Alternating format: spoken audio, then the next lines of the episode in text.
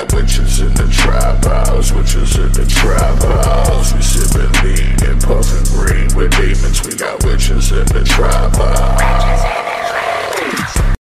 This podcast allows others to tell their spiritual stories and journeys and gives them the safe space to do so. Some things said within may not always align with the views of our podcast. Here at Coven of Rejects, we believe in allowing anyone to tell their story regardless of our own personal beliefs.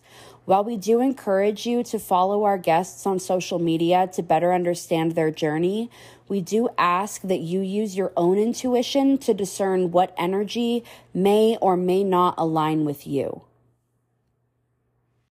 What's up, weirdos, rejects, and free spirits? Welcome back to another episode of Coven of Rejects. I'm your host, Gemini. As always, sit back, clutch your crystals, and let's get into some crazy spiritual shit. You guys are going to love this week's episode. I want to get into some announcements with you guys first. And if you're brand new to the podcast, you can watch this full interview and previous Coven of Rejects interviews and interviews from my other podcast, Lick It Like a Lollipop, over on Patreon. All of that would be available to you. It is patreon.com slash coven of rejects. There's also a bunch of other content on that platform. I offer mentorship through that platform, um, monthly spell workings, uh, additional content that I can't place other places, um, collaborations with other creators. I have podcast episodes that have never been aired publicly, um, additional segments, uh, true crime and witchcraft over there, a series on dark goddesses, and we're actually going to be touching about dark goddesses inside of this episode. So it all ties together if you are going to be watching this interview over on Patreon, you're getting an extended version of this week's episode. Um, there are a lot of pieces that I cut out as we made this an interview that could be put onto the podcast platform. Um, but you guys are going to be getting all kinds of additional content over on Patreon. The beginner witch tier, that's the $5 tier, is going to have the same video that uh, the podcast is. There won't be anything from deleted scenes. Um, but the sorceress tier and above, you guys are all going to be having the extended version of the interview. Now, while this isn't necessarily a witchcraft podcast, I am a witch doing the podcast. So, um, there are some things that I incorporate into my practice, like Lost Trail Coffee. They actually sponsor our podcast. It is owned by one of my very best friends, Ryan. We call her the Enchantress. You can listen to her episodes that she had here on the podcast with me. Um, the episodes are Team Psychic Vagina and TPV and the Mushrooms on Your Dick. And it'll all make sense when you listen to those episodes why they were named that. We also co teach a personalizing your crafts class, which I will tell you about after we get into the details of this coffee. So there are five different flavors. I actually, um, let me tell you a little secret. I recently ordered the whole bean on accident. I always get ground coffee, and as soon as I opened the bag, and I opened uh, Red Mountain Sumatra, which is to be the first coffee that I tell you guys about. But when I opened that bag, the smell was so much more robust than I've ever had coffee smell before. And I realized it's because of the whole uh, bean not being ground. So I've been grinding it myself. I thought you had to be some fancy bitch and have a coffee grinder. Turns out, no, you can just use a magic bullet. So, the Red Mountain Sumatra, or the Red Mountain Kama Sutra, as I call her, um, this is one that I would recommend for coffee scrying. It's full body and earthy to help ground you while opening up your third eye and other senses to help you focus and see. It illuminates messages that you haven't been seeing in that black mirror. Um, the Hell's Revenge flavor for creativity spells. It has hints of hazelnut, and hazelnut is for inspiration, granting your wishes, wisdom, luck. Old School Joe, I recommend for cleansing your tarot decks. So that one, you're to want the whole bean for it. You would keep the beans inside of your box or your drawer with your cards, and it just helps cleanse them and keep away negative energy. The Rubicon Espresso is for energy attraction and affirmation. So it has hints of milk chocolate, which represent the throat chakra, balance, raising your emotional vibration, friendship, nourishment, self love. So you stir your coffee in the morning, uh, speaking positive words about yourself, what you want to exude and attract that day, and then you absorb all that energy in while you're drinking your coffee and rethinking about that energy. Um, and then the 40s French roast is for helping to keep um, nightmares away. You can burn the coffee like an incense to keep away negative energy, spirits, and nightmares. And it's a full body roast, so it makes the smell a lot more potent, which makes your banishing spell work more intense. So if you're somebody who's doing a lot of banishing workings, or you're using coffee in a way maybe for more baneful practices and you want a little extra heat on there, that 40s French roast, and it also tastes really fucking bomb, so you'll love to drink it too. You can get 10% off uh, losttrailcoffee.com on any of their coffees by using code COR dash POD, and that is the link and the code and everything are put in the description wherever you are listening to this podcast, including if you are on Patreon, it is in the description of the episode. So now the personalizing your craft classes. So we are enrolling. We only take a limited amount of students, um, and the next round that we have is going to be starting March uh, 2024. I already have it posted on my website. You are going to want to go over there to sign up in advance because spots always fill up. We talk about personalizing your craft. So we're not just geared towards those that do witchcraft, although we are teaching the witchcraft basics of things. So, myself, having come from an organized religion, I understand the unconditioning that you do when you have been taught a lot of fear based mindsets and um, you're trying to, or you're just trying to learn something new that is completely different for you. Some people, maybe you don't come from a religious background, but you come from something different or you don't have any idea at all. The class is constructed to teach you how to apply things to your individual life. So we go over basics in spell work, basics in protection magic. We talk about what witches' circles are, the history of them, how you use them, when you use them, how to construct them. We talk about the beginning basics of dream interpretation. We start breaking into astronomical astrology and some other topics too. So um, I highly recommend it's $125 for six weeks. Not only are you getting the group class, but then you're also getting myself and Ryan, the Enchantress, at your disposal to ask questions at all that you have about your practice, um, your craft, constructing it, breaking down any beliefs, like whatever it is that you need for support. We would be there for you. I do have three classes um, but you have to take class one in order to take class two, and class one and two to take class three. So if you want to join us, head over to covenofrejects.com. You'll find it under classes. That is also where you will be able to book readings with me mediumship readings, tarot readings. I have uh, new client readings. If you're kind of not sure what direction you would want to go in with things, you're like, I don't really know that much about the mentorship. I don't know um, what, you know, whatever it is, whatever kind of support and you have questions about or you want a little reading or whatever, go onto my website, book that new client appointment if you've never seen me before, and let's get it popping. I'd love to meet you.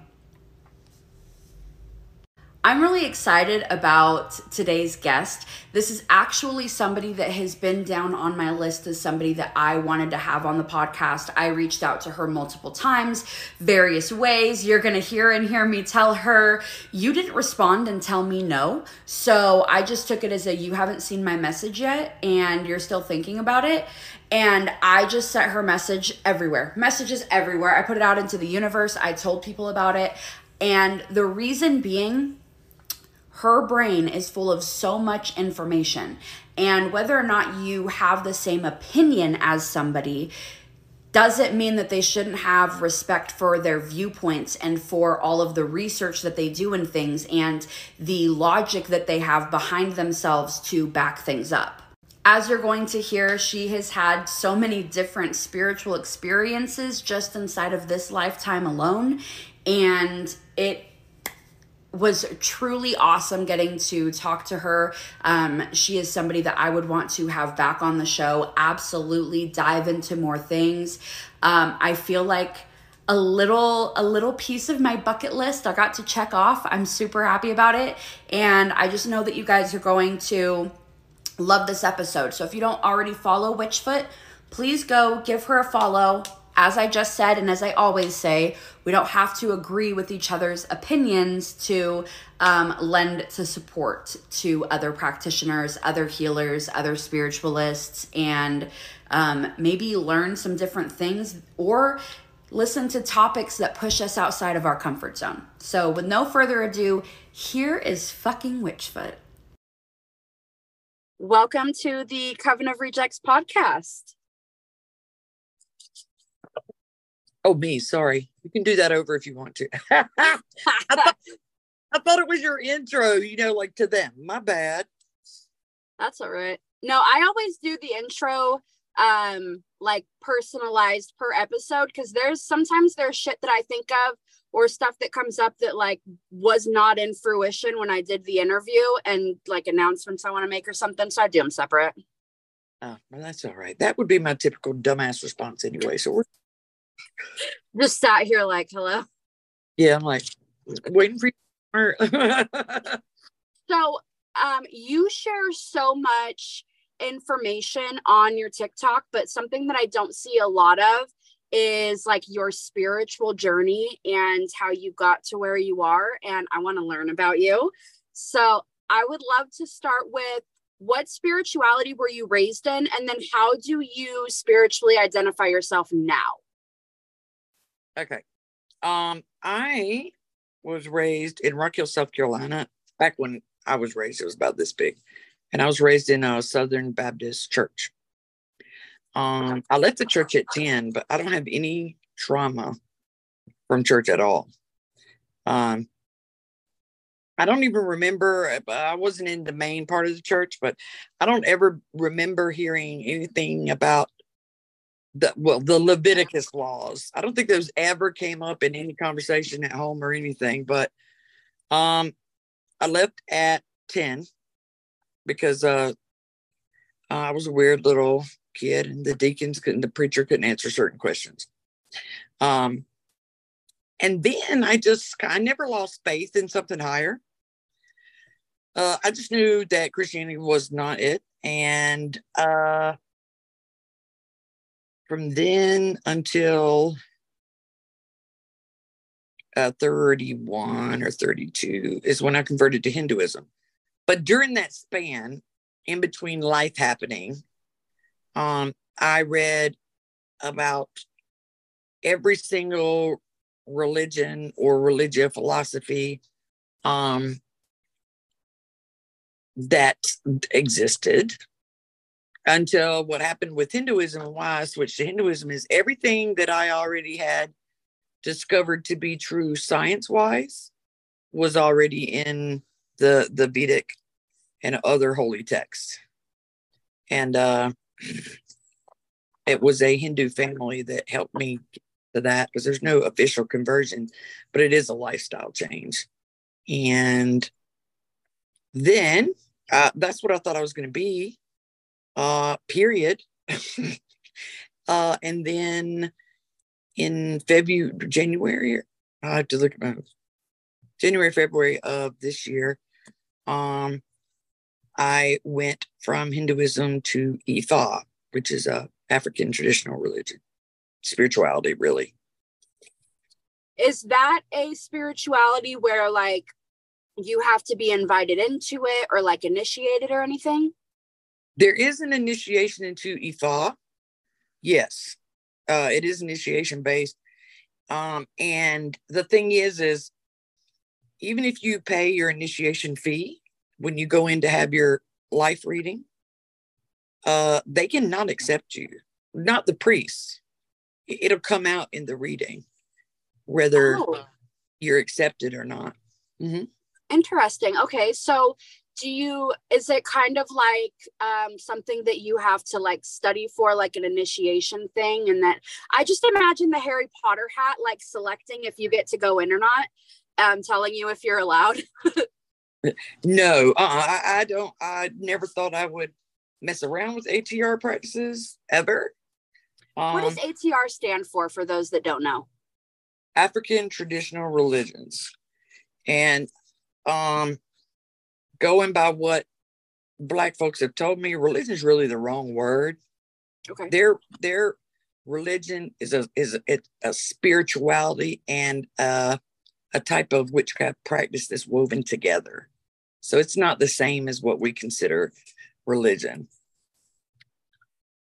Are there different um like versions of and i don't know if you're the right person to ask but like different versions of like traditional like african tradition whether you call that you know religion or whatnot here in the us versus like in actual africa due to all of the colonization yes. and everything yeah um basically um i don't have extensive knowledge about it but there is like if we take um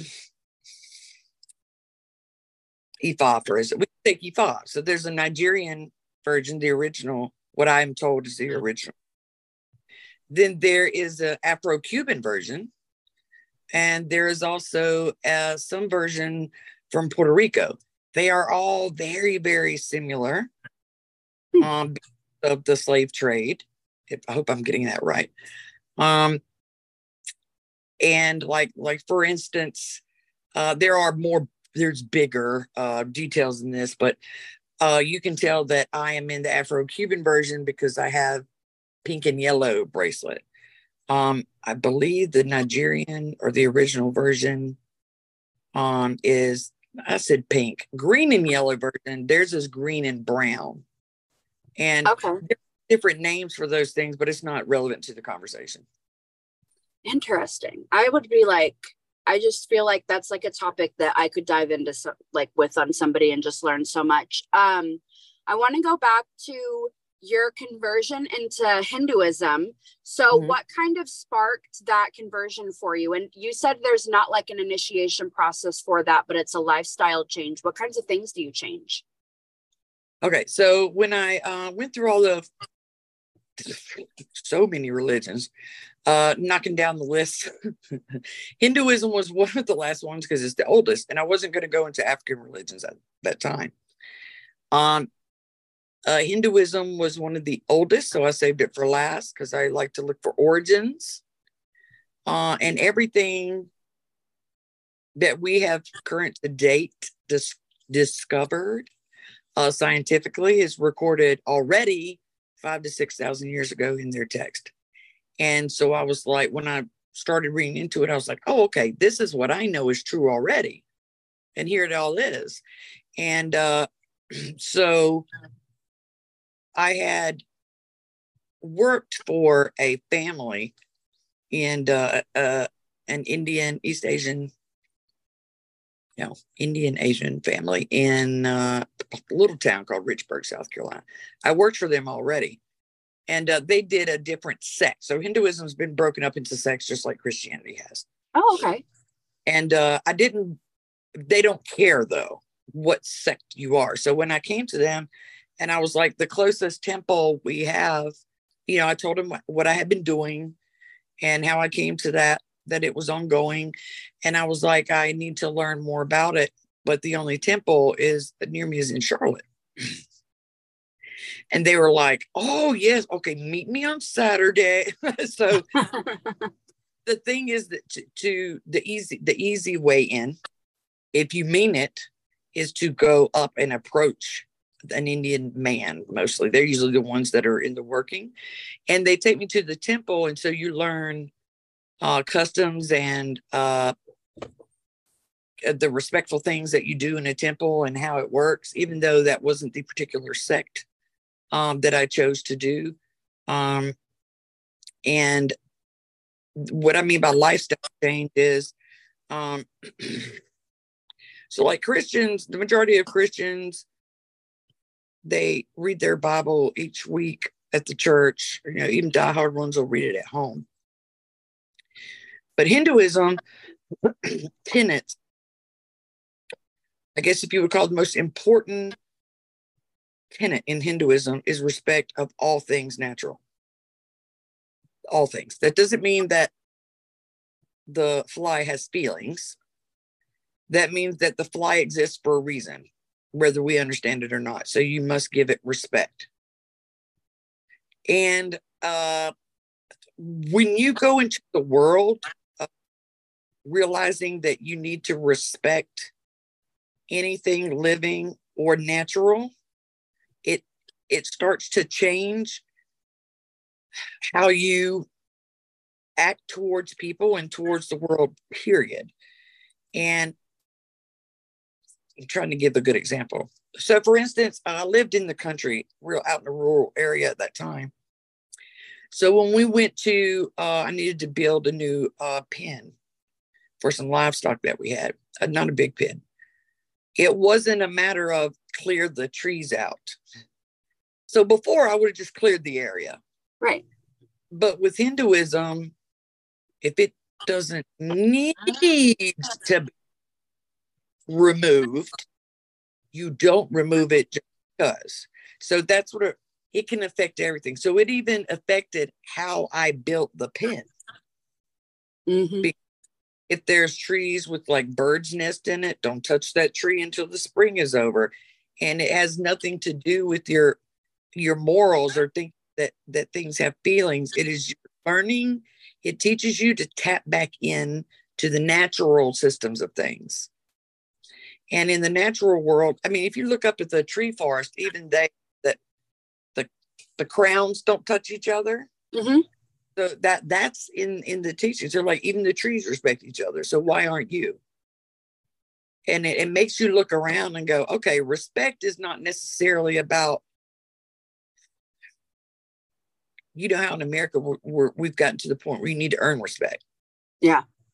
Respect is about that thing has a right to exist.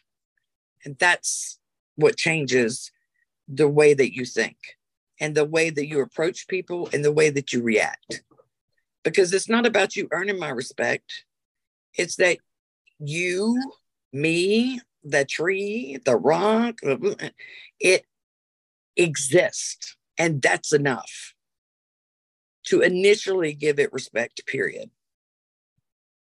It I like that. it changes the way you look at the world. It changes the way you interact with people. And since they have um little minor things it kind of gets woven into your life. On a book that you study you know uh, uh, the scriptures basically in hinduism they're like here's all our holy teachings. Here if you you read them if you have questions you know you go to someone if you have a question it's not hmm. preached. So like they're kind of like uh holy things that you would read like when so for me being raised in um of a sect off of Christianity, um we had like Jesus's parables or whatever. Is it similar is it that it's like the Hindu I don't know, is it the Hindu version of that? If for Christianity, if Christianity was versed in that way, it would include all of the Hebrew ancient text Mm. All of the Bible and the canons that are banned from the Bible. All of them. And I find it mind blowing the amount of people who don't know that there are more versions of the Bible than the King James Version. There are more documents than just the Bible. The, the Bible is like cherry picked information that was put together and given as law. Yeah. And I, I whenever I, I get people in my, you know, as clients stuff, and they ask about it. I have um uh, an encyclopedia Bible from 1908. It's an encyclopedia set. Yeah, is it the big gigantic one? It's the encyclopedia set. Oh, I can oh, okay. show a picture of it right now. It's volumes. It's the the older uncut versions. And so it's a whole fucking vo- I think I got it's about 20 volumes. Holy fuck balls. Including, and it's not big font. Uh, and it does include uh, what people call the Apocrypha. So I have um, the Jubilees, uh, the Maccabees, Um, because a lot of those were still, and there still are in the Catholic Bible, I think. I think, but I tell people, I was like, you don't have the full Bible. Look how full it was less than 100 years ago. Mm-hmm. That's not in your King James Bible. So, it, on top of the fact that it was translated horrendously, because I took such a deep dive into Judaism, um, people aren't aware at how much of the Bible has been removed. Big time. I wonder if the the kind of information that you give based off of your research, I wonder if people would like there's such a especially in America, there's such a push of like, oh, well, they don't have a degree in that. And people can literally take religious studies and not learn as much information, but they have a degree, so they're listened to. And it makes me wonder if you were like, oh, I have this religious studies degree, if then people will be like, oh, that's an accountable source to listen to because she has a degree. You know what I mean? Yeah, I do. And the one thing I've had people approach me, it's a really irritates me when people do this. And they'll tell me, I'll comment about something. And instead of just counter arguing, they'll be like, well, I have a degree and blah, blah, blah. And uh, when I've had enough, I, and I'll, I'll say it right here I have two degrees one in sciences and one in mathematics. You will never see it on my name. It's not in my book. It's not in my WitchCon intro because having a degree does not equal intelligence. And the people that follow me, they they know that, and they've asked me before, um, why don't you know why don't isn't that up on your name? Why don't you show? And i was like it doesn't matter. If you're going to listen to me only because i have uh, an associate's in in science and uh, a bachelor's in mathematics you don't need to be listening to me. Because if that's what if your ears are closed unless you hear that you don't need to be listening to me you're you're already gone. You already have your ears closed. And and the thing is is that a degree can be um i got in a big fight on tiktok with i believe this psychologist's name is dr enna. She has a doctorate behind her name. She is a completely biased ultra ultra leftist psychologist. That should be illegal that's a science. Hmm. You should, and so you, you shouldn't. Oh my God. That's why I tell people now do not go to any therapist. I'm just going to tell y'all right now do not. As a science, that's a science. You're not supposed to have a side, especially when it comes to dealing with people's minds. So I don't care how many letters you have after your last name. It doesn't mean shit to me. Period. That's why I don't use them after mine. I don't care. Don't mean shit. So it's it's not that yes, they would listen to me if I was like, I'm a published author and I have this degree and I have that degree. And they'd be like, oh, let me listen. I don't give a fuck. That don't make me smarter than you. It doesn't. so I yeah, like they, that there's a I like that there's more conversation about there being other options for things other than you have to go to school to completely educate yourself or to know information like on all different aspects. There's a lot more i feel like um what's it like trade school options or like on the job like training for something or more options with the internet for like what i do with like content and podcasts and you do with your your content and all that? I agree. Um trade school was a big thing when my brother came. And then they my generation, I graduated in 94. That's when they really started pushing college. But when these young folks ask me, because they do, because apparently a, a lot of y'all have moms that just weren't momming. they might have been loving, but they really weren't momming. And they'll be like, what the hell do I do? And I'm like, let me tell you something. The dumbest thing I ever heard is when my guidance counselor came to me in 12th grade and said, Well, do you know what you want to do? No. There are some people that know exactly what they want to do. and they're driven. Uh, it's it's their life. They're going to be a scientist. They're going to be this. They're going to be that. The majority of us are just like, bitch, I don't know. What did you want to be when you were 12? A marine biologist. I thought I was going to be an archaeologist, bitch. We had big goals. marine biologist. but what I tell them is, uh, when you don't feel forced to society, if, if you're not sure what you want to do, before the age of 21, go get an associate's in science from a local tech. Because if you get an arts, no one's going to hire you. Nobody gives a F. Wait, I'm on a podcast. Nobody gives a fuck about your philosophical feelings. They're not going to hire. The reason you get an associate's in sciences is because that tells any employer you were taught how to critically think and solve problems, which is absent in today's education system. So you can literally get any job that will pay your bills, like you can live alone and pay your bills with an associate's of science degree while you finish figuring out life and if and what you want to do.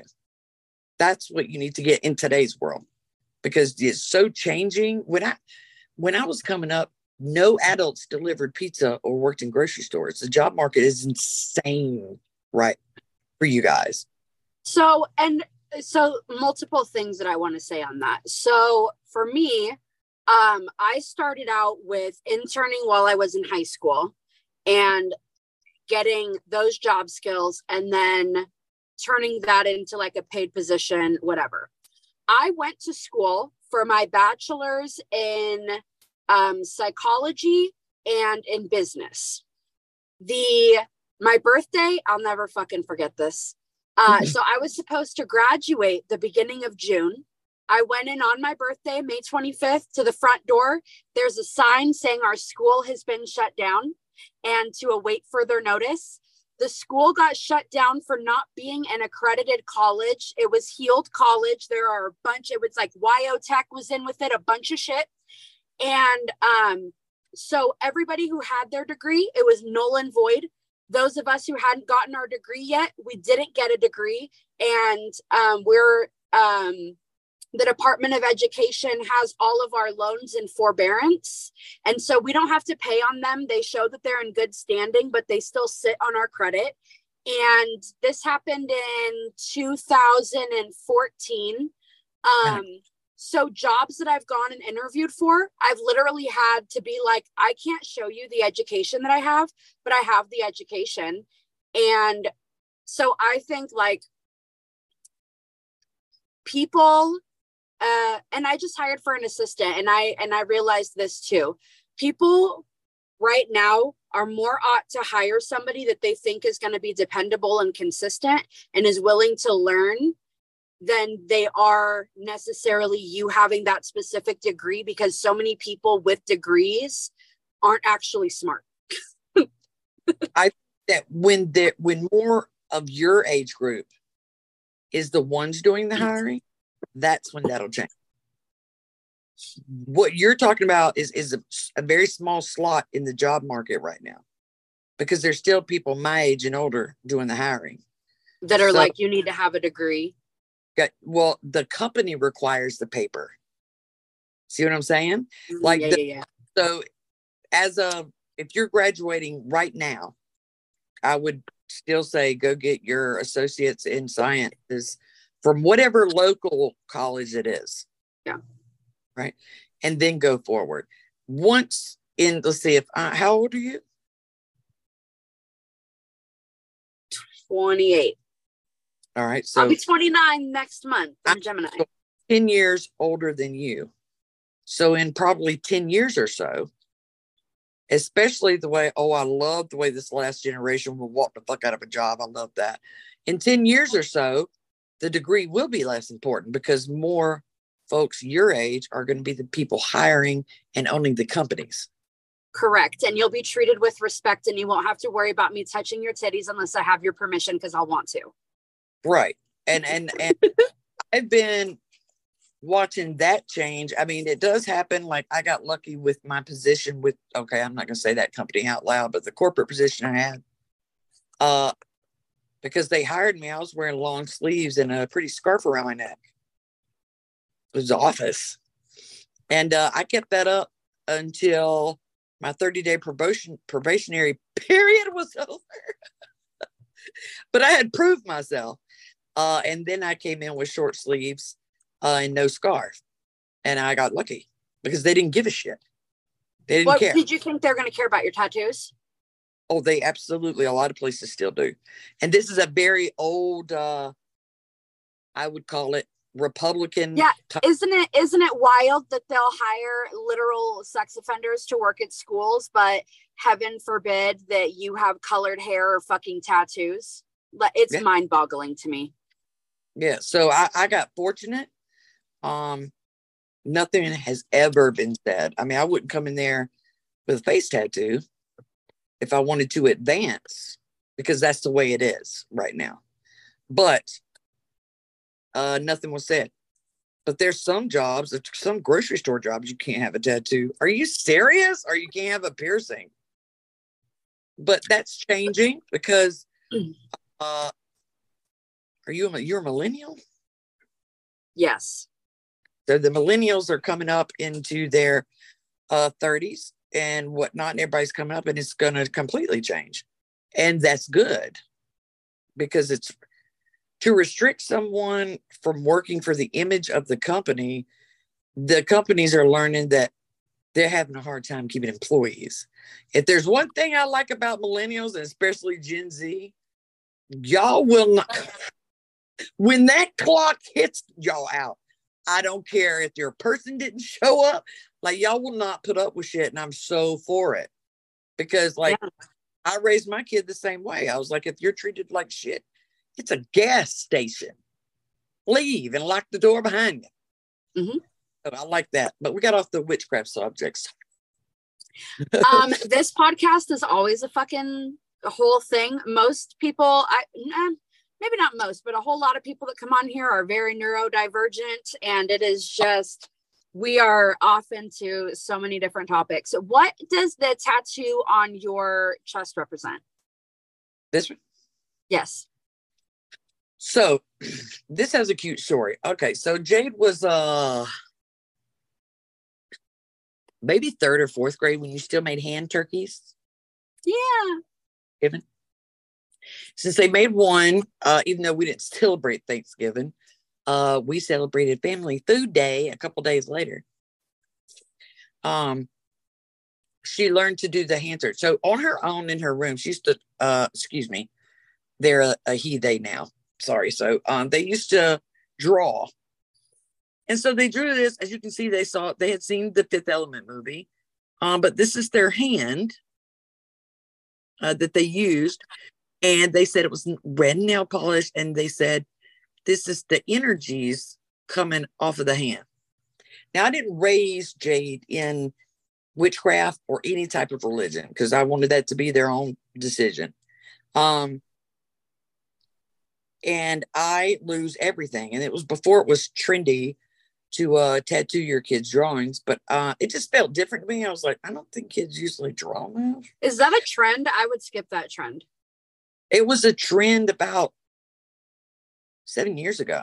People had the stick drawings. well i mean i think that's super cute right th- what you have well, what we found out later, years later, when I was on TikTok, because I'm dumb, just like earlier when we tried to open a podcast, I'd just be missing shit. Somebody was like, Is that a hand of glory? And I was like, Oh my fucking God. I don't know if you know what a hand of glory is. Um, I brought my tablet because I fucking knew you were going to be talking about shit that I'd have to research, and I came prepared because the bitch doesn't like to be caught off guard. Yeah, it's a pre- you can look it up it's uh originally it was a uh warning against thieves but since then. Dried and pickled hand. Okay, I'm going to read this out loud for those that may not know either. okay Uh, fuck, that's that's not it. Hang on. It took me to porn. Okay. Um.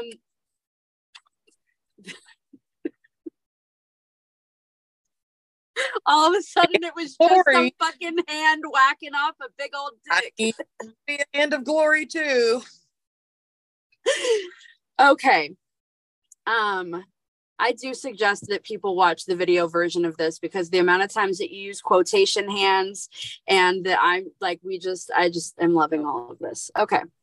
Um, a hand of glory is the dried and pickled hand of a hanged man, often specified as being the left hand, or if the person was hanged for murder, the hand that did the deed. Is that the one you're talking about? Yes. So they would take the hand, um, and they would also take uh when they chop the hands of the Fat from the corpse of the same There you go. malefactor.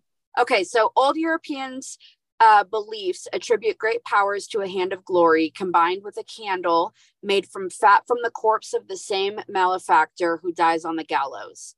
The candles so made, lighted, and placed as if in a candlestick in the hand of glory would have rendered motionless all persons to whom it was presented. The process for preparing the hand and the candle was described in the 18th century documents, with certain steps uh, disputed due to difficulty in properly translating phrases from that era.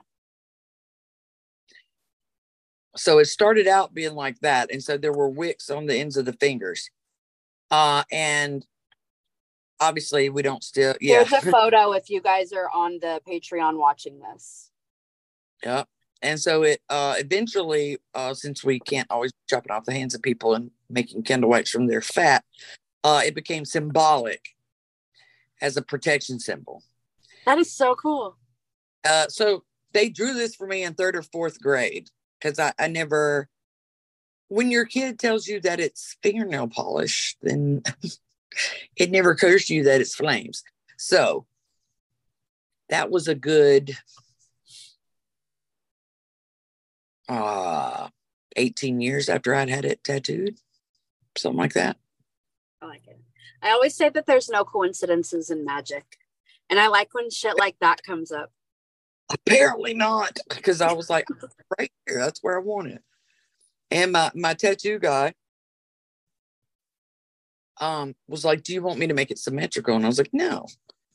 Just copy it directly the way they drew it. Um so yeah that's been the hand That's a beautiful bonding piece. Okay, so we talked about um, your journey into discovering Hinduism. So, how long did you practice Hinduism, Hinduism for, and then how how did you kind of section out of that and decide that you wanted to do something else?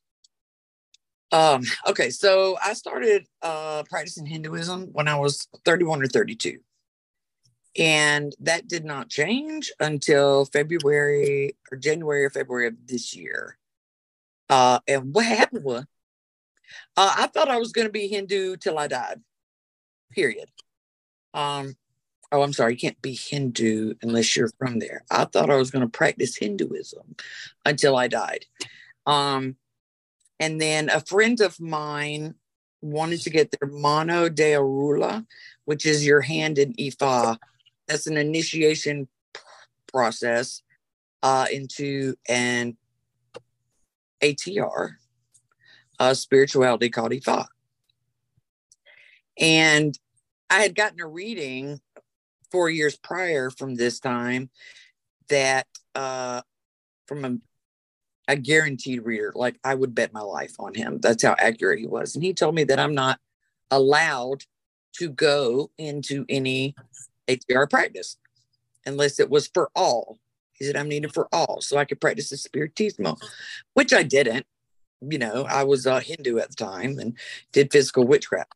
Uh, and so this February or January or February, um, when I, I told him I didn't think it was me and my dumb ass didn't think it was going to be a big thing. I was like, okay, you know, he, he said, you go in there, you get your hand, you do the thing, get your hand in Ifa, and they will tell you what Orisha is at your head. So what, what Orisha is for you. Uh, and so I just figured I was going to go in there and get some extra protection and venerate this Orisha the way I'm supposed to. Who doesn't need more protection? Um, that is not what happened. that is not what happened.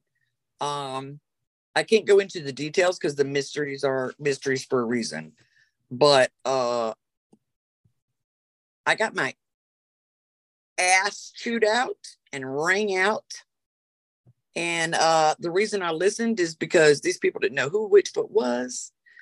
They didn't know who my friend was. They're not even on the internet. And they started after they, it, it's a it's a divination process where they're talking to what what we would whatever you refer to God as. Mm-hmm. And uh, they started telling me about a relationship between me, my dead father, and my brother that absolutely no one on the planet knows about. And um, and then they started being more specific with my relationship with my dad, and uh, because apparently he had decided to show up, and I knew that I was like, um, you know, that audio from TikTok where, where it goes, it was at this time that he realized he had fucked up. Yeah. I, I realized I was like, oh, this is for real, real, real. Uh, and uh, I had to change uh, several things. Uh, I can't practice painful anything anymore. I can still teach it, but I'm not allowed to practice it. And there's a legitimate reason for that. And um, which I can't, sorry, I can't tell you. That's okay. but, but um, I, I had to do uh, what ended up happening is I had to do a complete spiritual 180 in about four weeks. Wow. And this is when I um I, I practiced Hinduism devoutly and uh if you've been with me any amount of time, I've had a daemon that's been with me in every lifetime and in this one. Um and I had to switch and I can't uh, talk about the daemon on here. I'm still still it's still raw. uh, but it, I will know the people that will will view this that do know that that's the one I call the big guy. It wasn't about him. He is not bad. It it it it's associated with him, but it wasn't about him. And he had actually given me a year's worth of warnings, but since the possibility of not him being there, that was not a possibility. I missed it all. So if you've had an entity or a physical person that's been with you um, for that many years, and then you literally have to one day just cut them out of your life. Um, absolutely. Uh, if I didn't have BPD, it would be really traumatizing. when I get sad or I cry, it's because I miss the presence. Yeah. Uh, I'm traumatized by what happened. I definitely don't regret any any of it. I will tell you that. Been an absolute 180, best decision I ever made. I was just gonna say that you can see it in the mirror. Random. Okay, let me move it. I'll cut that part out. Yeah, I don't uh regret any of it. I miss the big guy more than words can express, but for what I can say is it's in this lifetime. In this lifetime, we are only done in this lifetime. So it is not a permanent thing. Uh, but whatever I'm supposed to do, uh, it he had to be he had to go to sleep for a while. So that so that transition for you was fairly recent then, because you said like January, yeah. February. So then, so just so I'm following along correctly, so um, you went and had that experience and then decided that you needed to move forward in this new way. Is it Eva? Is that what you said? IFA, IFA. IFA. Okay, so IFA. Um, did you like at that moment you were like, okay, this is like a spiritual practice that I want to follow? well, I know I'm timelining you, sorry. no, you're fine. I'm trying to think of what I can say. Yeah, and, if that's not an okay topic too, we can move on. I, I, I, once I say this, it'll make. I I was um visually shown. Um, and I'm not a big vision person. Basically, if I didn't do what God was advising, which is not God, but whatever word you use for that. Yeah. Uh, I was shown what would happen to me in growing my power in the path I was in, which, you know, all right, but it was what absolute destruction um, would come to my immediate family. Okay.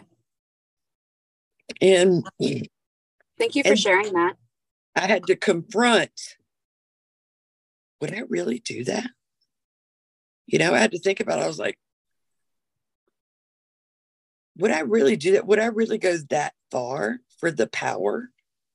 Um and and it I just had to go, yeah, yeah. That side of me exists. And if you're in it when you're doing it, you're not going to notice the damage it's doing. See what I'm saying? And I said, Yeah, that is something that I just really looking inside myself and the fuck ups I've done in the past. I was like, Man, I would. I would. And so, and I wouldn't even notice that that those people's lives were being destroyed until it was too late. The damage would be done. So um, it was a ugly little bit of shadow work I wasn't planning on doing. Uh, but if I was just gonna fuck myself up, myself up, I'm stubborn. I might have went ahead and did it. I might have been like, fuck you, fuck. Um, I only live once. YOLO, you know. I'm gonna be like Darth Vader and wave my hand and choke somebody out. Yeah, I'm gonna do that. But it was the price for that Yeah. uh was not one I was willing to pay. And so uh I switched. Because it wasn't a threat. It's not like they were like, you better join Ifa or not. you know, they they were uh, I didn't know you could see things that clearly uh, when it's not really there. But uh, yeah, there's some weird shit to be happening like in movies. And uh, no, that there's not many things that broke me, but that absolutely broke me. And I was like, that's just no. And so, uh, yeah. So that's when I was like, we're going, we're going Ifa. Do you That's feel where- a change like do you feel a change like in your spirit about since you've huge. made that? there's a huge change in what I don't feel. So I'm glad you asked that.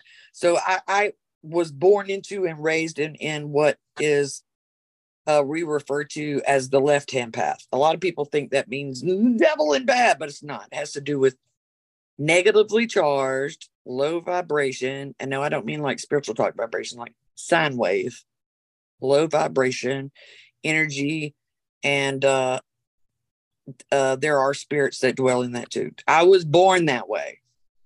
Um, and after being in witchcraft for so long,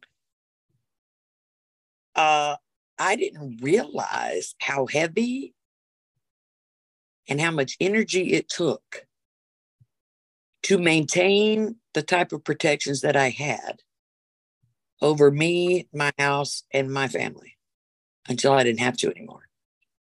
hmm everything was a lot, lot lighter.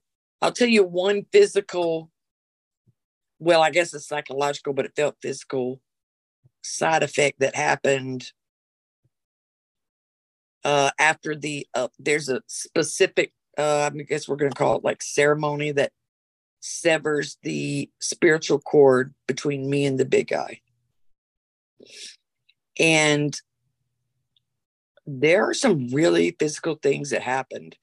Uh, the minute the final action happened in that ceremony, um, I was thrown forward. I was standing and I was like thrown forward. Uh, that's that's hard to do to 200 somebody's 263 pounds. There was a very real physical. Um, my my body started reacting really weird, like uh,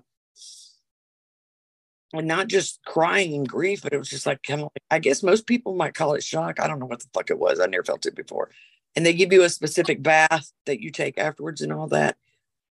And I felt raw like when you take the skin off of a blister too soon, mm-hmm. both spiritually and physically. I felt so raw and exposed. So these energies do make like an armor over you. And when it's gone, it's like a fucking turtle without a shell and I became I did not post much during that time because I haven't been vulnerable in an extraordinarily long time. And uh I didn't post because I was like, uh, I did end up getting hit twice though during that time. uh, the people that follow me know that somebody absolutely nailed me at that time. Uh, magical attack or whatever. I knew what you meant. Yeah, and uh, it wasn't until the final uh, ritual thingy uh, was done. and then, right when that was done, uh, the way I like to describe it is there was this is where in the physical body it felt like uh, the big guy stayed in me. Um, that felt hollow and raw. But after the final thingy. Um, something very, which I cannot tell you about, but something absolutely unorthodox happened uh, in that room regarding a couple of Orisha. Um, and something, uh, this was replaced. That's as nicely okay, as I can. That makes sense. But at the time when I gave it up, I did, I had no idea anything was being replaced that was just my choice. I thought I was going to get beat up a lot more because but uh yeah, there was how very- so I have to ask you mm-hmm. when it comes to you being a content creator and you sharing pieces of yourself and and whatnot on there and you going through something so vulnerable like that and not wanting to share it but then i see comments about like you don't share enough about what you're going through or about your life or your surface or whatever mm-hmm. How do how do you feel being the person who like is trying to share with others but is going through things at times that you're getting major backlash on social media? What is it like for me? Mm-hmm. Um, I keep them separate. As much as as much as I have a presence on TikTok. When I tell you I don't talk about TikTok the minute I put my phone down, I don't know how other people do. There's a real separation for me. So well when I was going through that, that that makes me vulnerable uh to the people that want to hurt me. So I'm not announcing that shit. But in I think this is what you're asking. I once I put my phone down, that's it. I, I don't it. I don't talk and my my business is based off of TikTok. But when I put that phone down, that's it. We're done. I don't, it doesn't play into my actual life the way it does so many people that I see. I love that you say that because I'm the same way where I literally I'm just like you think that I give a fuck like yeah eh, all the you know it, bullshit that I get for you know guests that I have on the podcast or anything. I'm like, you literally just gave me views over nothing, over me being over me being kind to somebody that you don't like, and that's always to me. I'm always like, you look like a clown. Yeah, I'm. I'm. I don't. I don't know if it's. I can't say it's my age because there's bitches as old as me that do this shit, but like they will argue like like it's real life Like when you I never him, know what's happening and going on with anything. And I'll have a podcast guest on, and somebody will be like, "Oh my gosh, you know what's going on with them?" Whatever. I'm like, I could, I don't fucking care. they they act like it's real life, and I'm like, I don't know if it's because I know it doesn't all have to do with age because there's some bitches my age and older on there. Is it because they think that that stuff that you're doing on your platform affects people in real life? Do you think that like Oh, they think yeah, yeah. yeah, and they think that about everybody else either. Everybody yeah, else, yeah, it's not a personal thing. I just and so that, I- that's like they hmm. always want platformed, and I'm like, I bitch, I am black mold. I have a right to say what I am saying. I think that everybody has a right to have their own voice and have their own opinions on things. And I think that everybody should be able to have that. And if you don't like what they do and you think it's harmful, avoid it and do something on your platform that's the opposite of that, that like represents what you believe and and focus your time and energy on that. Like I Yeah, I don't get it. I don't get it. Like, I, I, I, mean, it gives me views. It gives me views when people are go. you are you kind of like where like you don't care if it's negative or positive, it just it builds your platform? Um, yes, but the reason why, so no publicity is bad publicity. Yeah. Uh, but I don't. I'm not. I don't have any kind of goal. I wasn't. I didn't even get on here to be an influencer. I don't even like using that word. I don't like this. The reason I don't care is because I know exactly who I am. I know exactly what I said. And these people that that uh, do the hating, or I call them resistant fans, um, they don't fuck me, feed me, or finance me. So I don't. I don't care. I know who I am. Period. So, okay, so speaking of um you saying fuck me, I have to tell you something. um, I was like, I don't know if I'm gonna tell you this or whatever. Okay, so I'm in a group chat with some girls that uh, do mentorship with me. And this was when I had been reaching out to you, like wanting you on the podcast, and you and I was telling them, like, you don't understand. I'm getting her on the podcast. I don't give a fuck. Like, she hasn't said no. She just hasn't responded. Like, I, and so um, you had finally emailed me back. And so I sent a screenshot to the group chat and I was like, you fucking guys. So we are talking about it. I go to sleep and have a dream that you tried to sleep with me. And and I was like, well, I I just wanted to have you on the podcast. And you're like, this is how I make business transactions. Ah, And I was like, but I don't want to do that. And um so then I ended up waking up and you had posted the video of when you're like when people say they have dreams about me and like all the places that you're traveling. okay, yeah. I was fucking dying. So anyways, I that and I don't, I don't, I know that I do it, but I, I don't keep up with it. What is it? The people call their higher self. Me and that bitch don't talk. I, I don't have time. I don't remember anything about it. Nothing. I just know it happens. But yeah, that's funny. You're not the only person I've propositioned in their dreams, apparently. I'm like, wait, I just wanted you on the podcast. You're like, this is how I do my business transactions. Can I um, grab a pack of cigarettes? Yeah. Yeah, you're not the only one that I've apparently propositioned. That's hilarious. Yeah. And I'm like, all right. Um, that that actually sounds pretty accurate. I always let everybody know it's a 420 friendly podcast. I'm going to be high. You can bring whatever your vice is.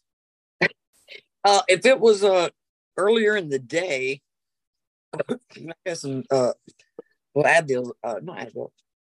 I got an Adderall, but it's too late. But I am a 40, You're fucking popping Adderall. I'm talking about smoking a bowl. I, yeah, I get uh, Adderall every now and then. I keep them, but it's too late in the day. I'm a responsible drug user now. uh, I've always, I I have no problem with uh weed at all. I don't think that should be considered a drug at all. Um, but any kind of drug, as long as it's used recreationally, it can be very problematic. But I don't give a shit. I don't think that's another thing. I don't think that should be illegal. if I want to take drugs until I die, then that's not nobody else's problem but mine. I don't think drugs of any type should be illegal, or at least the possession of it. You know what? I haven't done enough like research on different stances on it, but I will say that I think that giving people who have drugs on them longer time in prison than you're giving fucking pedophiles is a real problem and that's that actually happens. I think that possession of a personal amount or uh getting caught being fucked up or whatever. Why are you putting them in jail? I died of an overdose. And as soon as I woke up, they wouldn't let me out soon enough. So I took out my own IV and walked the fuck out of the hospital. And I did another eight ball that night. I don't know what the solution is, but I just don't. It doesn't seem like funds that get raised for this or that are given get actually utilized in anything that's going to help the drug epidemic. And like, you know, I think it was San Francisco that they started giving out clean needles and like areas to like dispose of them, but they were just doing their drugs on the street with the clean like they're still doing it, but now they're doing it Portland right now. They Portland is I'm like yeah. I'm from California, but I'm not from that California. yeah. I um I think the, the drug abuse in this country is a symptom yes of things that are not going to get fixed that's what i try to like tell. like more mental health support oh it goes bigger than that uh it goes deeper than that when i say it's not going to be fixed um eh, the the jobs are not there because they went overseas because people wouldn't buy american and companies are too greedy to take a cut in their profits that's where it starts that's where it starts. When you can't provide for yourself, no matter what,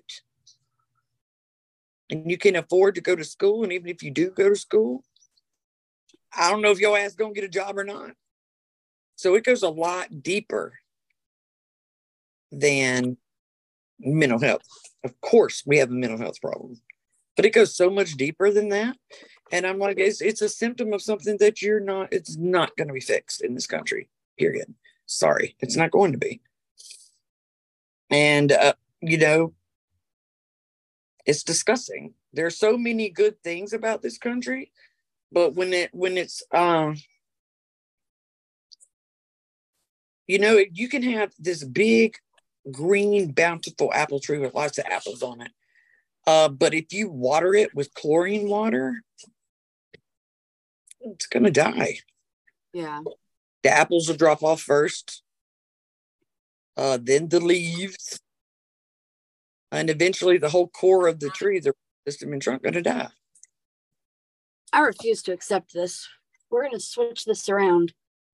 So, okay, so I had a question.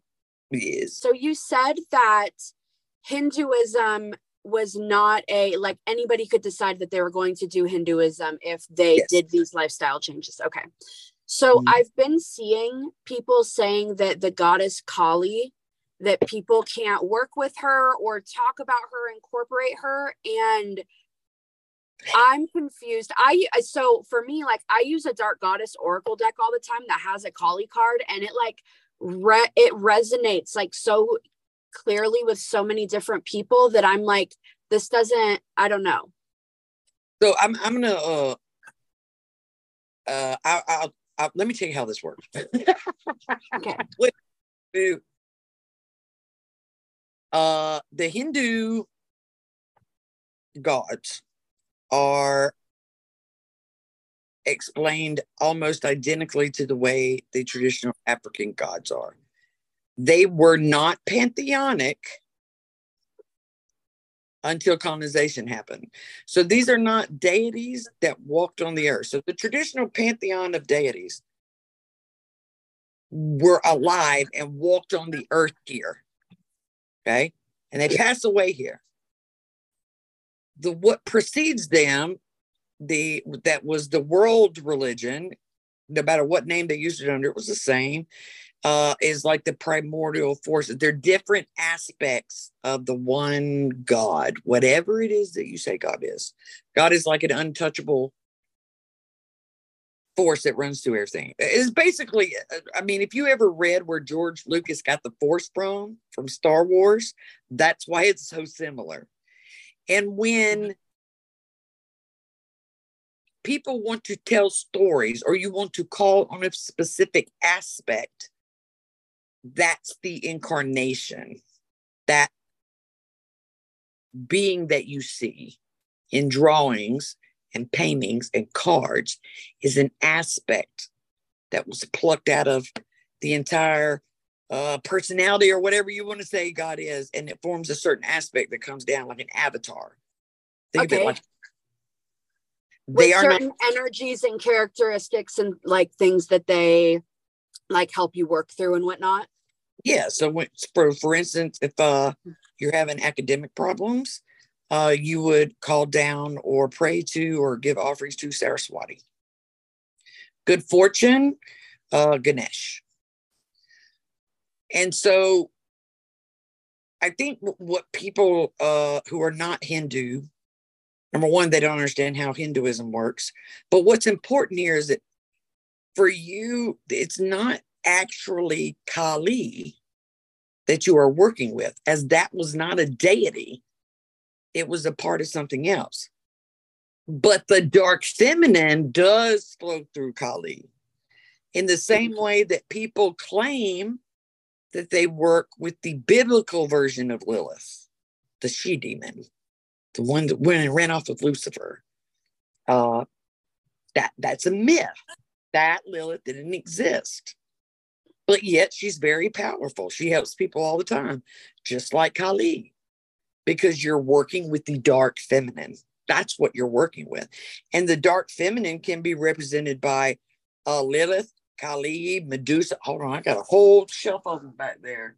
Uh, I've got all kinds of goddesses in this deck, and I just was like, it's again, it's the dark goddess deck full of like dark, like feminine energy. I always say that it's like it's like the message that you need to hear that you're not listening to and it's in your face but also it's like nurturing and this is how you get it done yeah yeah and so i like her energy that's contributed in that card so i like that it's okay to use it yeah no it is. That's what i'm saying. It totally is. I think what the people misunderstand is what exactly they're working with. In other words the dark feminine is a primal force period. It exists.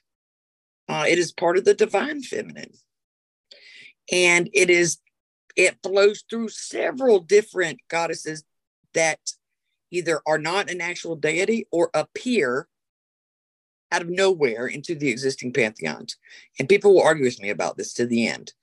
But like uh, the predecessor to Medusa uh, was, and I think it's Akkadian, don't it might be Etruscan, uh, female healer deity. And that was why they had snakes. And then poof, she appeared as Medusa. That never existed before Medusa. you have you have uh, this one really gets people steamed. Uh, and and until I find archaeological evidence otherwise, I'm going to go by the archaeological evidence I have. And that's Hecate does not have a predecessor people get really bent about this one, really bent out of shape. What do you mean? So everyone in deities has a predecessor. So in other words, like um uh Zeus and Jupiter, and then that is the same thunder god. If you go all the way back in time, all the way back to what we have written, period, mm-hmm. it's the deity by a different name. It's like telephone uh, game through the centuries. And then you have these oddballs that appear, and Hecate and Medusa appear. And there's some, um, uh, at this point, trivial evidence of predecessors like Medusa's predecessor was a very plain lady who held two staffs with snakes and had a snake belt. That's who we think was her predecessor. and Hecate has one of those either. Uh, but Hecate, there's one thing about Hecate that people don't seem to notice, and that is Hecate can appear as the trio. That concept has been around since time immemorial. And it was not a being, it was an energy, just like the divine uh, or dark feminine. So many different goddesses throughout time and cultures appear in that triage form mother, maiden, and crone. Yeah. But in mythology, Greek mythology, we're cruising along and bam, Hecate. And you're like, where the fuck did that come from? So that's when it when those different deities show up, I'm like, where's the history? I can follow everybody else back. Where's yours? But the the mother maiden Crone has been uh, that is even in uh some of the oldest records of Orisha, African religions. Uh, it exists over in um, Aust- uh, Australia. So that concept was not a actual being like the traditional pantheon was. Gotcha. And people argue about me that all the time, but what I need them to know is that it doesn't change what you're working with. It's like they need to know an actual thing instead of a, a spirit form.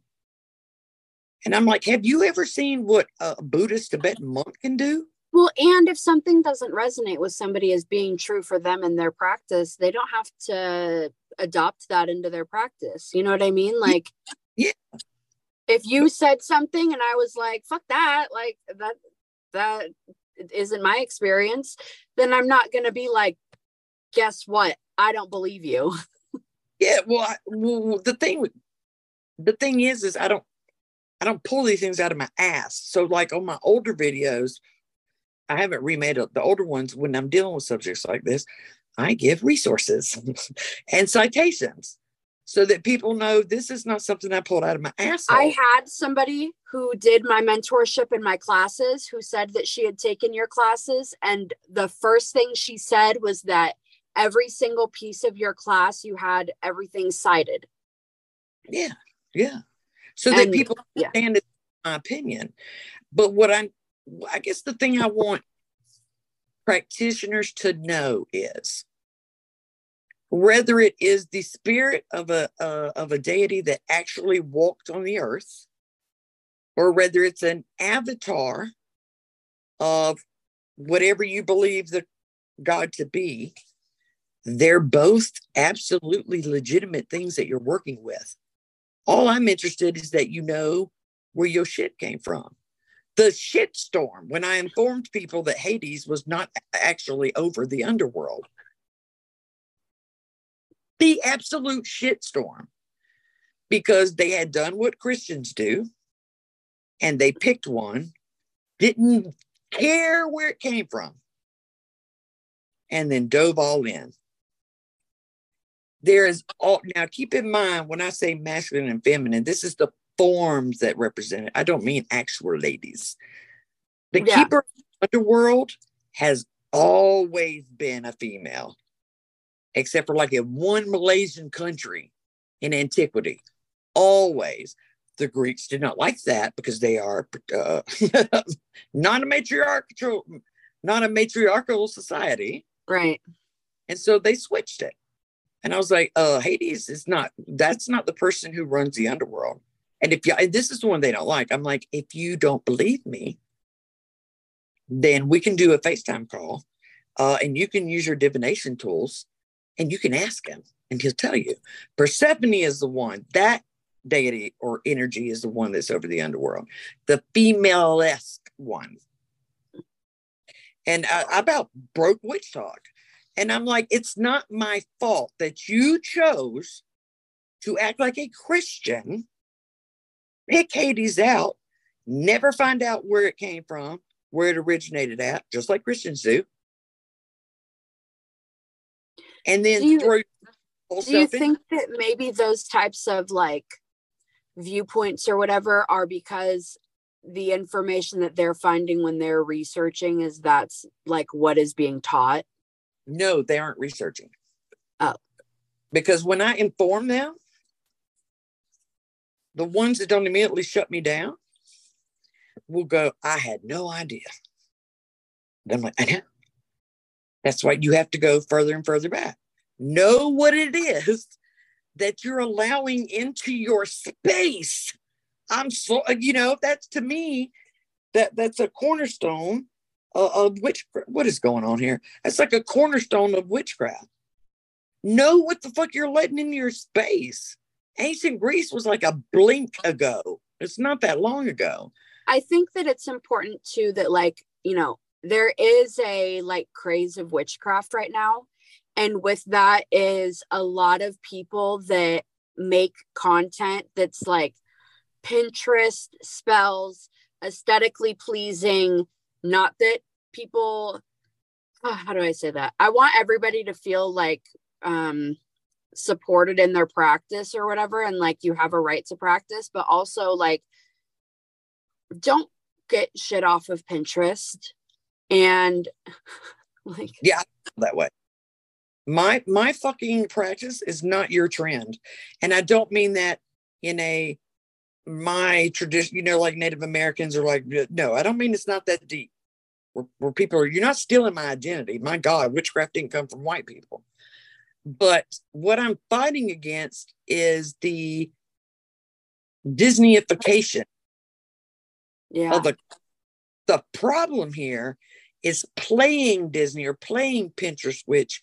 can fuck you up. It's like playing with dynamite. That's the difference.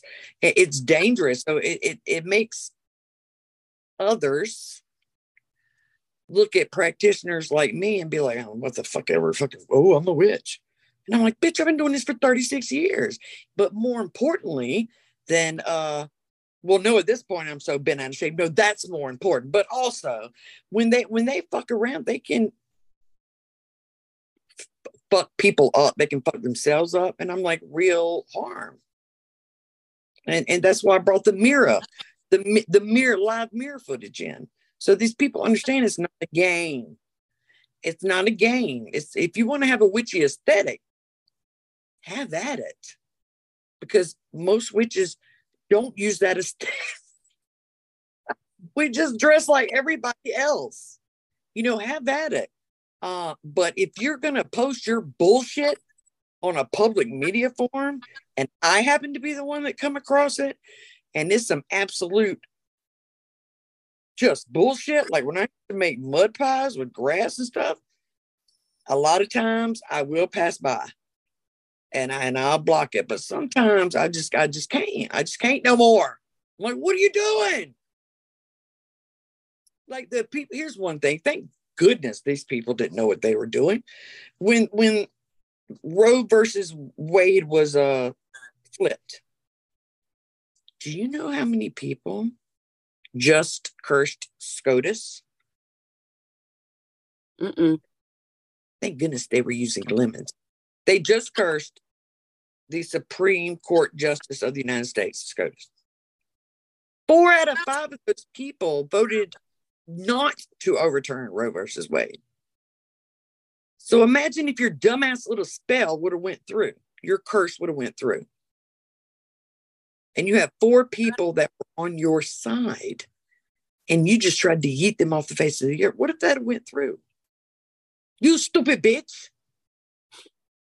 You get paid back for that. None, none of those people tethered their curses. So that action, let's say one of them that they didn't use lemons, that they're doing something legitimate, and all those probably thousands of curses towards SCOTUS went through, and those four people that were on our side, I've never heard of using lemons for curses. it is used. We'll get into that in a minute. There's a reason they are used. Oh. Hold on. Okay.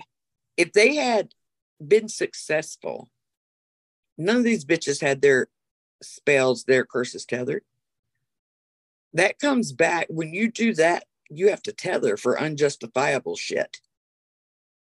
They could have killed themselves, their family members when that stuff ricocheted back. That's what I mean. It's dangerous. It's not. It's not a game. It's not Pinterest. You want to just have the aesthetic? That's cool. Don't be posting it saying it's a spell. I'm gonna hurt your feelings if I'm in the right mood. Lemons. Lemons for cursing. Okay. Lemon is a is a is a ingredient that is polar. So not all ingredients by polar I mean have they can be used for malevolency and they can be used for benevolent purposes. Mm-hmm. One of those that that is um, polar. Lemons are used in. I know they're used in brujeria or brujeria. I never say that right. And don't quote me on this, but it's either hoodoo or conjure. You can use a lemon, the sour aspect of a lemon, Okay. with certain ingredients. When you're in one of those practices, I'm, I'm gonna tell you why it doesn't work. Okay, it's not because you're white. That's not why it doesn't work. When you're dealing with uh brujeria or um bru- I can never get the fucking pronunciation right, or hoodoo or conjuring stuff, there are spirits on the other side that recognize these ingredient combinations and what they are for. So there's a lot of spirits carrying out your magic, not just the ingredients and your own power. So if Becky does the same lemon, and there's nobody over there to, to recognize what that is, Becky is doing nothing. Becky is playing. That's what Becky's doing. Okay. It's like the ingredients for hot foot powder in hoodoo. Uh, the most common is uh, chili, pepper, maybe chili, salt, and pepper, chili, pepper, something like that. Um, if you put that together, the hoodoo spirits are the one that goes, okay, what that's for. We're gonna go get these people to fuck up out of here. It's protection in physical witchcraft. Okay. Are for speedy protection. So that's what I'm saying. You can you can accidentally f some stuff up. Is hot foot powder like red salt? No? Okay. No, uh, it's a, just a combination of um, almost positive. It's salt, pepper, chili pepper, uh, or chili powder, and then it varies a little bit per family in hoodoo because hoodoo varies just a wee bit per family, whatever theirs is, um, and it's made to get you know have people get the fuck up out of here. And uh, if you put that into a spell over, and you're not one of those practices, you just made some speedy protection. You're going to protect your target. so but that's why I say there are rules. You can do it wrong, people. and that's why it doesn't, you know, They Okay, so I so I make a red salt for protection. I mix it with my black salt and I do um sea salt and chili powder and like peppers and shit like that. But I've always used that as a protection and I've never heard it called anything else. exactly. Oh, okay. Okay. Ah! Yay me.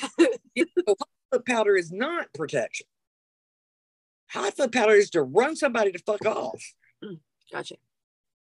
Uh, and so when Becky tries to do it, I'm like, you just made a great protection powder for that person, and the lemon will help cleanse them as well. So good job. Like it. And then that they have their fits, and I'm like, uh, go cry about it. There's a reason your shit doesn't work. well, There's a that is it is it that people genuinely don't want to hear that or is it like they want you to say it in a different tone both. Both. So you have this group of fucking delusional people that are like, I can do what I want.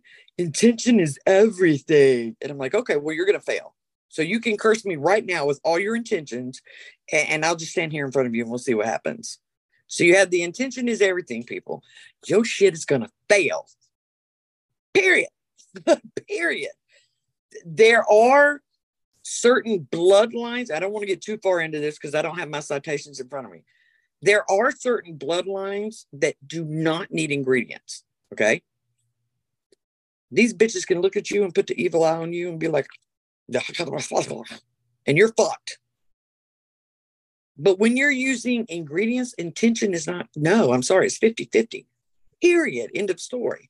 So you do have the folks that are uneducated about it and they're like, it doesn't matter what I put in. Da, da, da. And I'm like, okay, well, if I it matters what you put in and it matters the intention that you have because in the same aspect, you can put whatever fucking all the ingredients that you want to and all the right ingredients. But if you don't have intention and also like a catalyst for spells, that like that's something I teach in class too, is like you have to have a catalyst and something that is driving your spell work. You can't simply just you know put your things together and be like oh my rosemary and my rose petals and my pink candle they're gonna love me you know yep so you have that you have that crew it's like it doesn't matter it's gonna work and i'm like okay well uh curse me right now while i'm sitting in front of you it's not gonna happen and then you have the people who do not like my style and the thing is is I my abruptness does come from getting aggravated, but I also use it as a filter. Filter motherfuckers out. Because if you can't take that gruffness or that bitchiness or you think I'm hurting your feelings, um, if you can't stay in that moment long enough, like that little 15 second video, to ask me something, I, I'm not going to, I don't want you to. Right. So if, if I approach you in a gruff way and you're just like, you're mean, and you go crying and running off, there's no sweat off my balls. But if you catch me in that moment and you do not judge me off of a 15 second video and you ask, like I've had people go, well, instead of it being a bitch about it, why don't you tell us how to do it right? And I write, You're absolutely right. I have that on this playlist on this page. There you go. So that's something too, is like you do offer so many different like educational things. I this is a pet peeve. I've noticed on your page that a lot of people will ask information in the comments. And I know that because they have these questions, they haven't invested into your classes. And it really and and it happens in my inbox too and it really drives me nuts for people to not understand that like yeah like educating is like so exciting whatever we offer these kinds of things. Invest in our energy too. Yeah, yeah i do get repeats and, and a lot of time i will tell them uh well have you or i'll say have you been on my witchcraft education playlist here? Have you been on my witchcraft education playlist on YouTube. Um, the only time I'll pull up and repeat a something I've already covered before is if it's uh trending. Oh, okay. So like whenever threefold law comes back up, you know how it always cycles around. Yes. Um, that is to get more there's a lot of people out there that want to learn the old stuff that I teach. And this can go for if you're on your page. When those stuff starts cycling around again, uh, sometimes I even repost the old original video because it'll go, it'll reach more people that want to learn because it's trending at that time. So you'll see me repeat things about like Mahatma powder. I'll repeat things about the threefold law. I'll repeat the cycle whenever the argument over Lilith comes back. Uh, and I'll just repost it instead of arguing with it. Uh, instead of instead of going, you need to go here on my blah blah blah. I'll repost it because it's more people. My end goal through all of this is to pull as many people away from Christianity and Islam as possible. I don't care where you go just go somewhere to your pagan roots. And so I will repost and repost so that the more to question, more people that question where they're at, that see me or see one of my videos, the better odds I have because pulling them away, those two things will solve so many problems that we have. Correct. So that's that's my end goal. I've never, if I wanted to, a lot of people think like, oh, she does that for money. If I wanted to, I could sit here and make a hundred of each spell a week and uh, seal them in a bag and put them on sale. They would sell. Yeah. You know, um, there, there's a reason I don't do that. I'm much more invested in teaching because it has, I'm only one person, but each person that I get to go, okay, maybe I am being brainwashed. I just want them to ask the question. I'm not and trying it's a to... ripple effect. If one person questions something, they can continue their research and their questions, and that's how change happens. Yes, and that's all I want. I'm not trying to convert you to shit. I just want you to go. Wait a minute. Maybe I am brainwashed. That's all I want. Because that most the biggest thing about clicking people out of Islam and Christianity is then they start to question everything and that's what builds the mind. You don't assume anything. when you come out of those things, you question everything. You'd be like, wait, is the sky really blue? That's how you grow your intelligence about the world around you. It makes for better people, period. So I do have a noble cause, despite what everybody says. It is what it is. I'll just keep coming back, just like. Well, I'm here to support you having a voice and a right to have your voice. And thank you for coming on here and talking to me for an hour and a half about like your all of your spiritual details and this, you know, uh, I guess some of your journey and uh and rambling with me. I like to